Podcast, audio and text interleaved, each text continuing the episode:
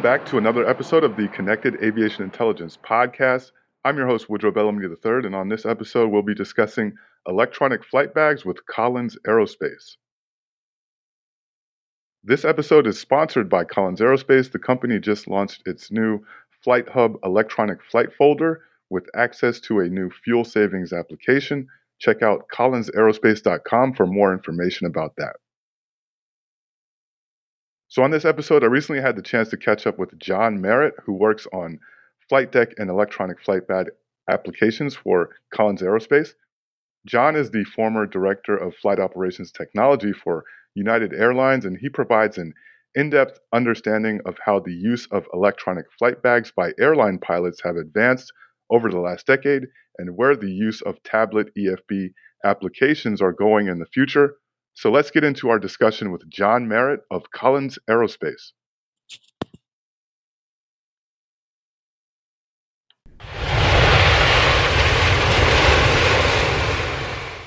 So, John, first, for those in our audience who are unaware, can you just give us an introduction to your name, job title, background, and current role with Collins Aerospace? Sure, absolutely, Woodrow. Uh, this is uh, John Merritt. I'm with uh, Collins Aerospace. Uh, specifically, uh, I have the um, flight deck applications, and I'm the VSL uh, for the flight deck applications. My background is uh, within the aviation industry. I've been involved for 22 years at a airline, and then now I actually I was happy to uh, to talk to my colleagues earlier last week. I actually hit one year at at Collins Aerospace, so excited to be here, and uh, uh, that's kind of a little bit about me. And where are you based out of for Collins Aerospace, and, and, and what are some of your day to day responsibilities there right now? Sure, I am uh, based out of Annapolis, uh, Maryland. Um, my day to day responsibilities uh, really are looking at uh, the flight deck space, the uh, applications that pilots are using, and uh, trying to look beyond just this year, next year, trying to to peek down the road and see where um, pilots and airlines would like to go, and and how we specifically can help them get there. And that's the main thing that we wanted to talk to you about today on the podcast. Actually, you know, Collins Aerospace certainly provides a lot of different technologies that our audience is very familiar with. Uh, but particularly, we wanted to talk to you today about some of the newer connected tablet electronic flight bag or EFB applications that pilots are using in flight today. Um, and I know this is a topic you're very familiar with, John. If you are to look just at some of the newest um, connected tablet EFB applications that airline pilots are using today in flight, um, you know, What's been the most significant change versus maybe 10 to 12 years ago when an iPad in the cockpit was more seen as a paper replacement? Yeah, I, I, think that, that that journey that everybody has been on um, over the past uh, ten to twelve years is one that that absolutely um, was critical and shaped the industry uh, as of late, and and specifically shaped the flight deck um, in in those in that last decade it has been something that um, has been full of opportunities as well as as challenges uh, in order to to move beyond just that initial scope or that initial jump into electronic flight bags and into the the tablet revolution.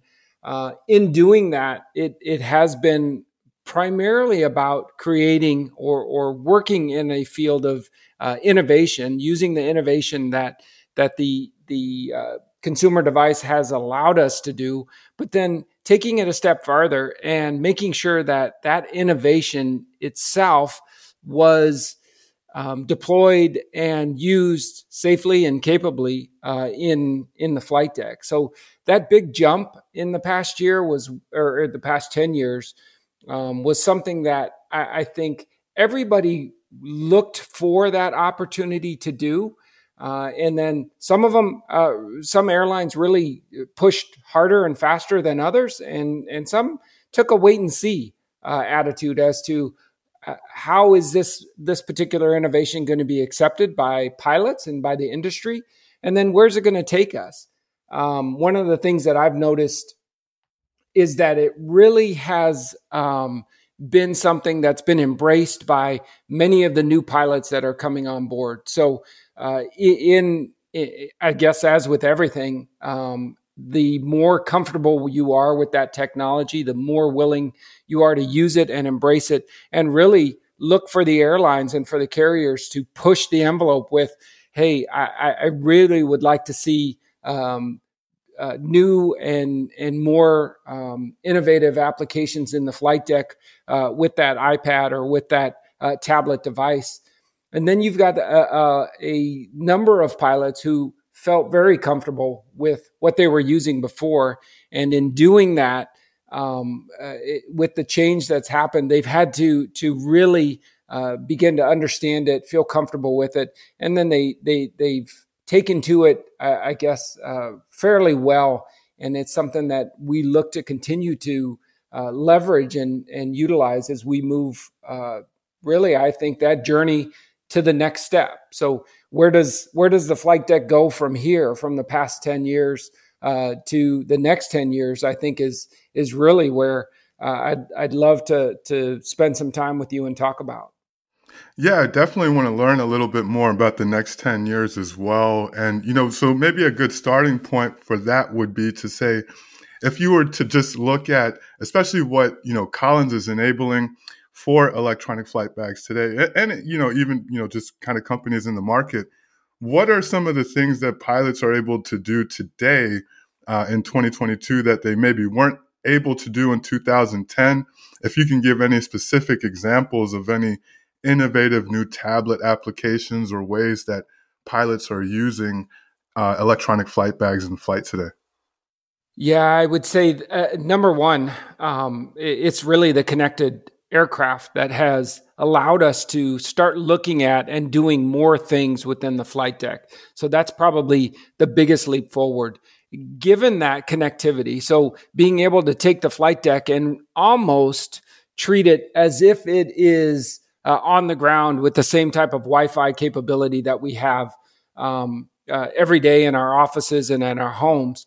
But using that particular uh, asset to connect the electronic flight bags and to connect the applications becomes key to the next level or next generation of applications. And I think one of the big things that that uh, I would say we're looking at is uh, being able to take that connectivity and feed information and feed data to the pilots to allow them to make um, absolutely wonderful decisions in terms of efficiency and in terms of um, sustainability. Something such as being able to uh, optimize their route uh, in flight uh, tactically. So, flight profile optimization is something that that many airlines are looking at. It's many um, uh, the the chance to um, be more efficient, save fuel, save time, but also uh, look and and be concerned about what we're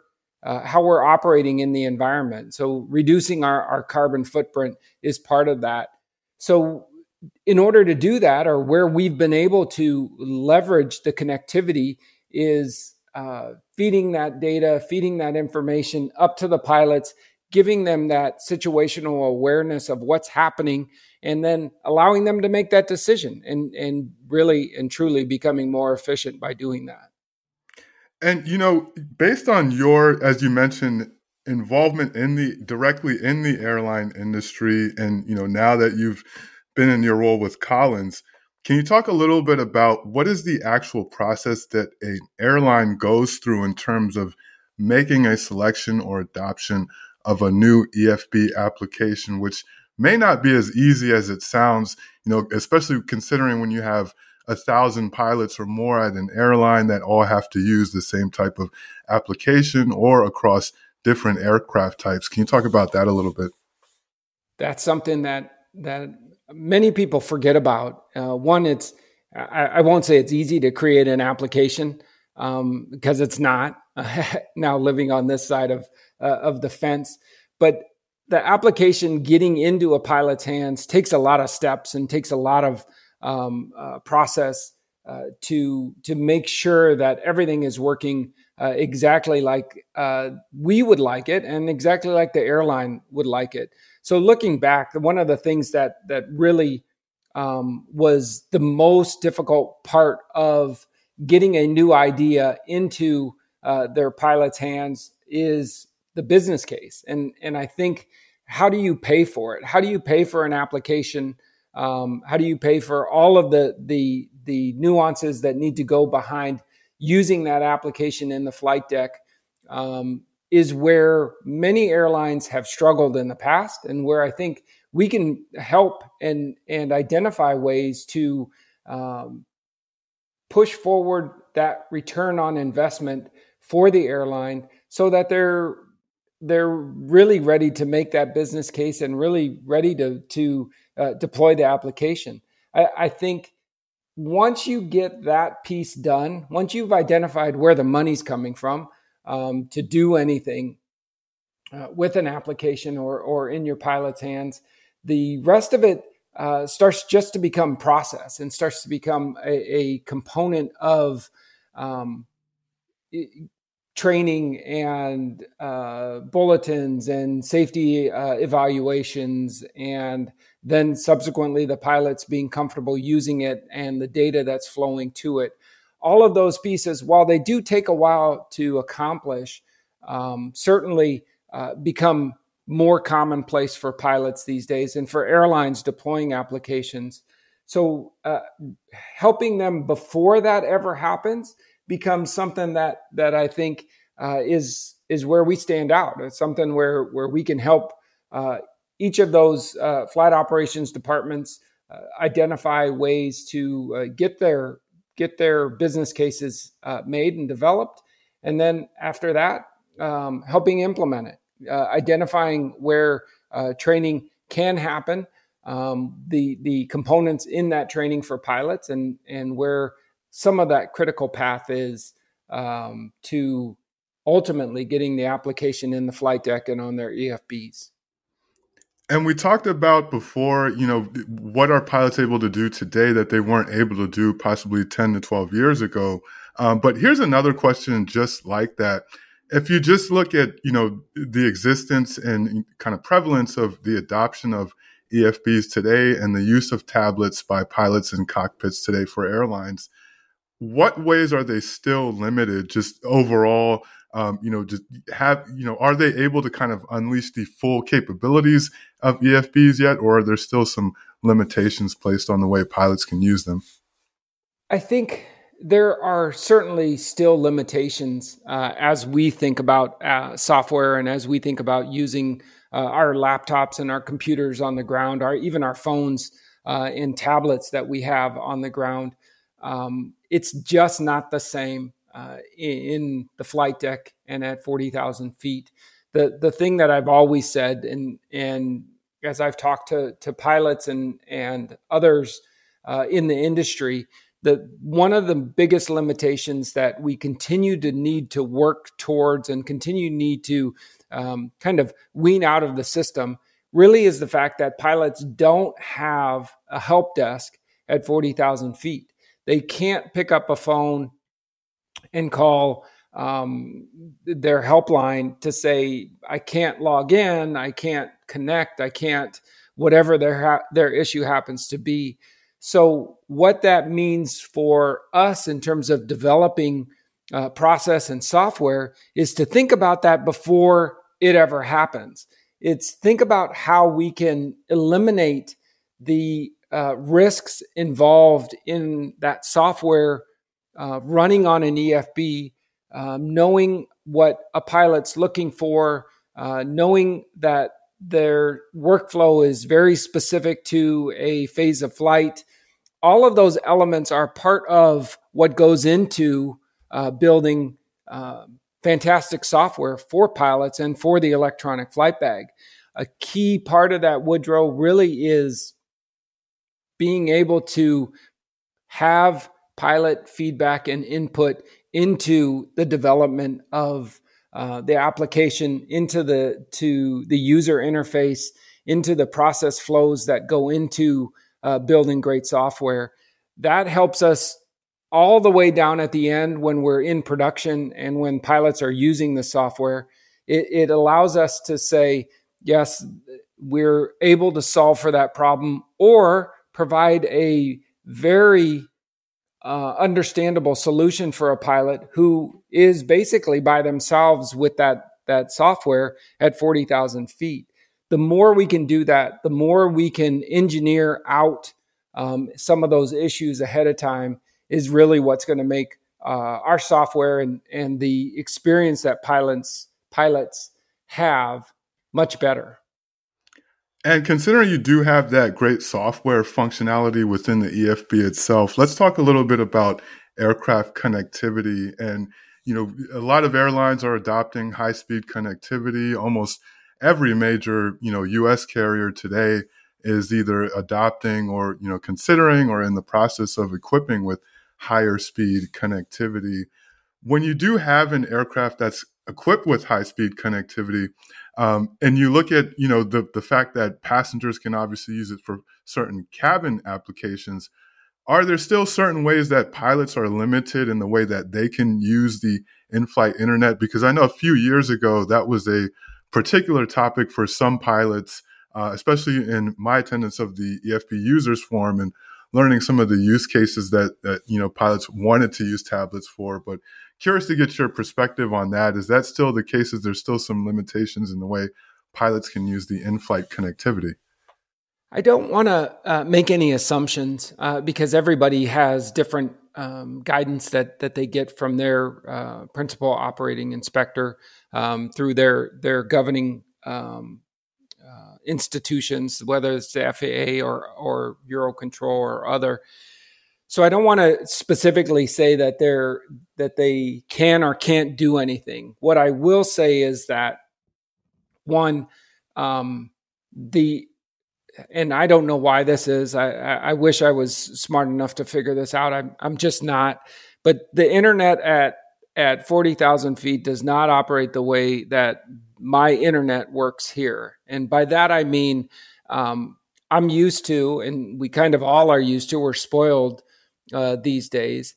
We're used to uh, the speed and the connectivity to download movies, watch movies, um, chat, run an application, and uh, have four other people in your house all doing the same thing all at the same time.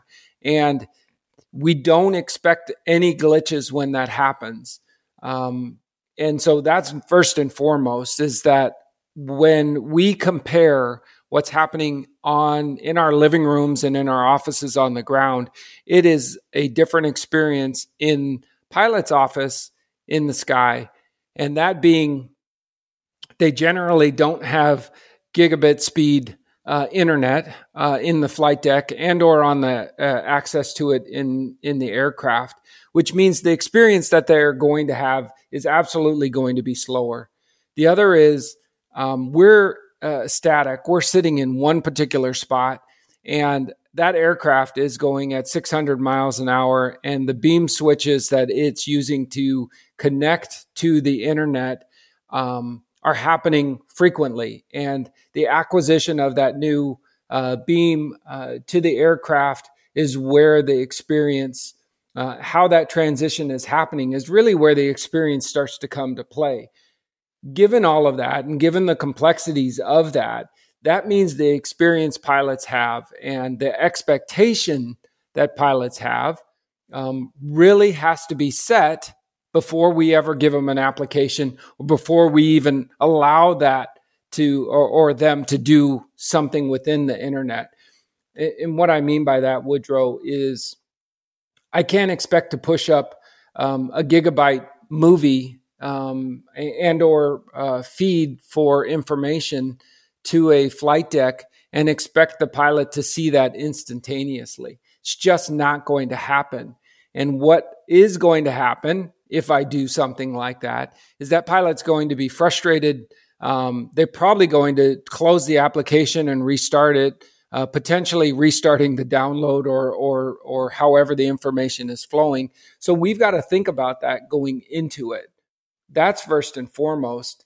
Um, if they do have open internet, uh, it, it, just becomes something that that is um, it, it has a lot of uh, pitfalls, in my opinion, where pilots are looking for potentially can look for information that just isn't um, uh, for them. Maybe they're looking at a different weather site or looking at a different weather feed um, or information about uh, delays that are happening um, at, at, a particular airport.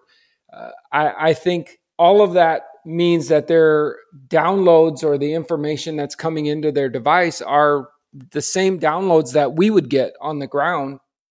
It's not optimized for the flight deck, it's not optimized for the bandwidth.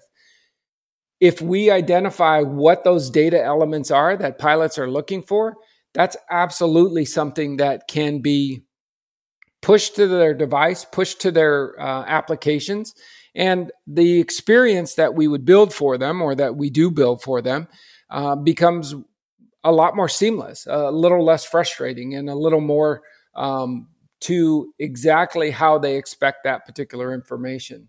So I think we still got a lot to learn in how we're presenting information uh, to pilots in the flight deck, but it's certainly something that that has changed over the past five years, at at least um, as it relates to uh, internet connectivity or IP connectivity um, that that pilots and flight decks are using these days.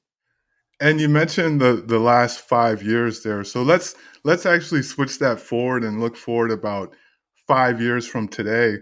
If you were to look at you know looking at the way that uh, EFB t- tablet applications are being developed today, and sort of the pilot usage trends that you talked about, and also the challenges that still exist if you were to look about four to five years down the road, you know, what are some of the newer innovative applications or new ways that you expect pilots to be able to use EFBs that they're not able to use them today?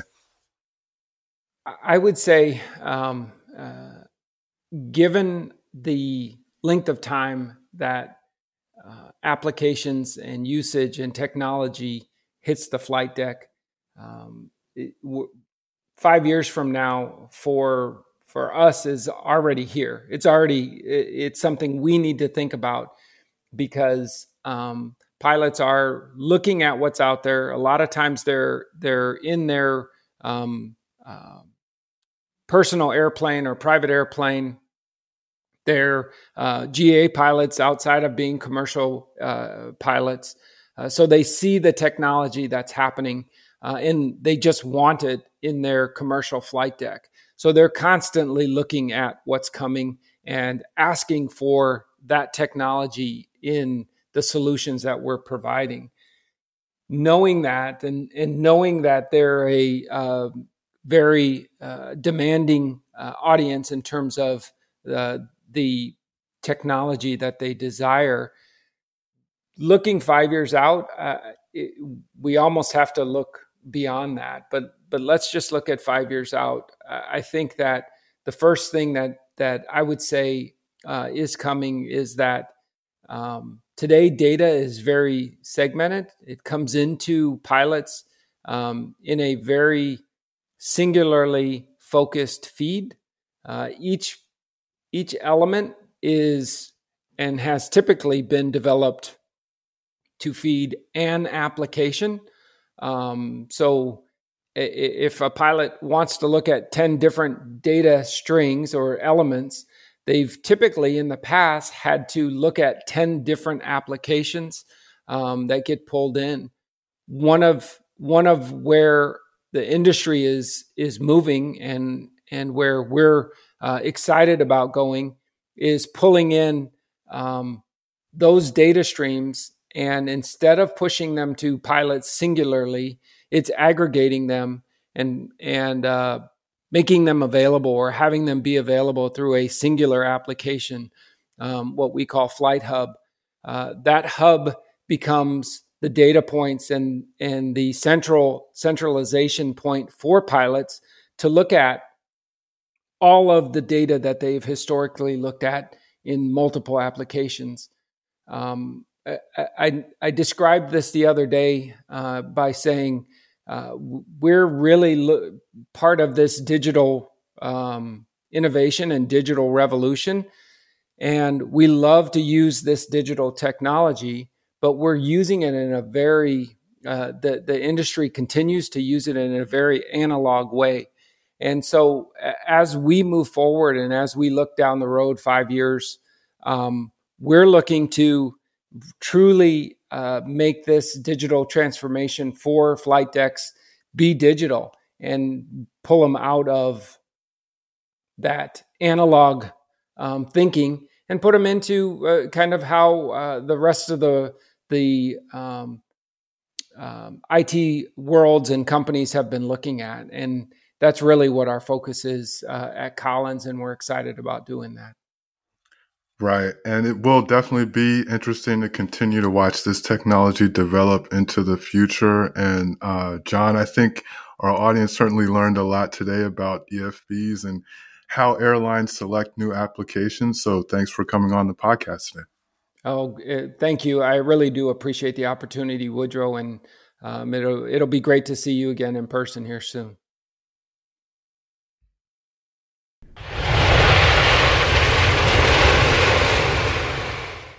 That brings us to the end of another episode of the Connected Aviation Intelligence Podcast. You can subscribe to our podcast on the Apple iOS podcast app or any smartphone or tablet podcasting application. Feel free to rank and comment on our podcast as well to let us know how we can improve. It also helps others find the podcast. Thanks again for listening to another episode of the Connected Aviation Intelligence Podcast.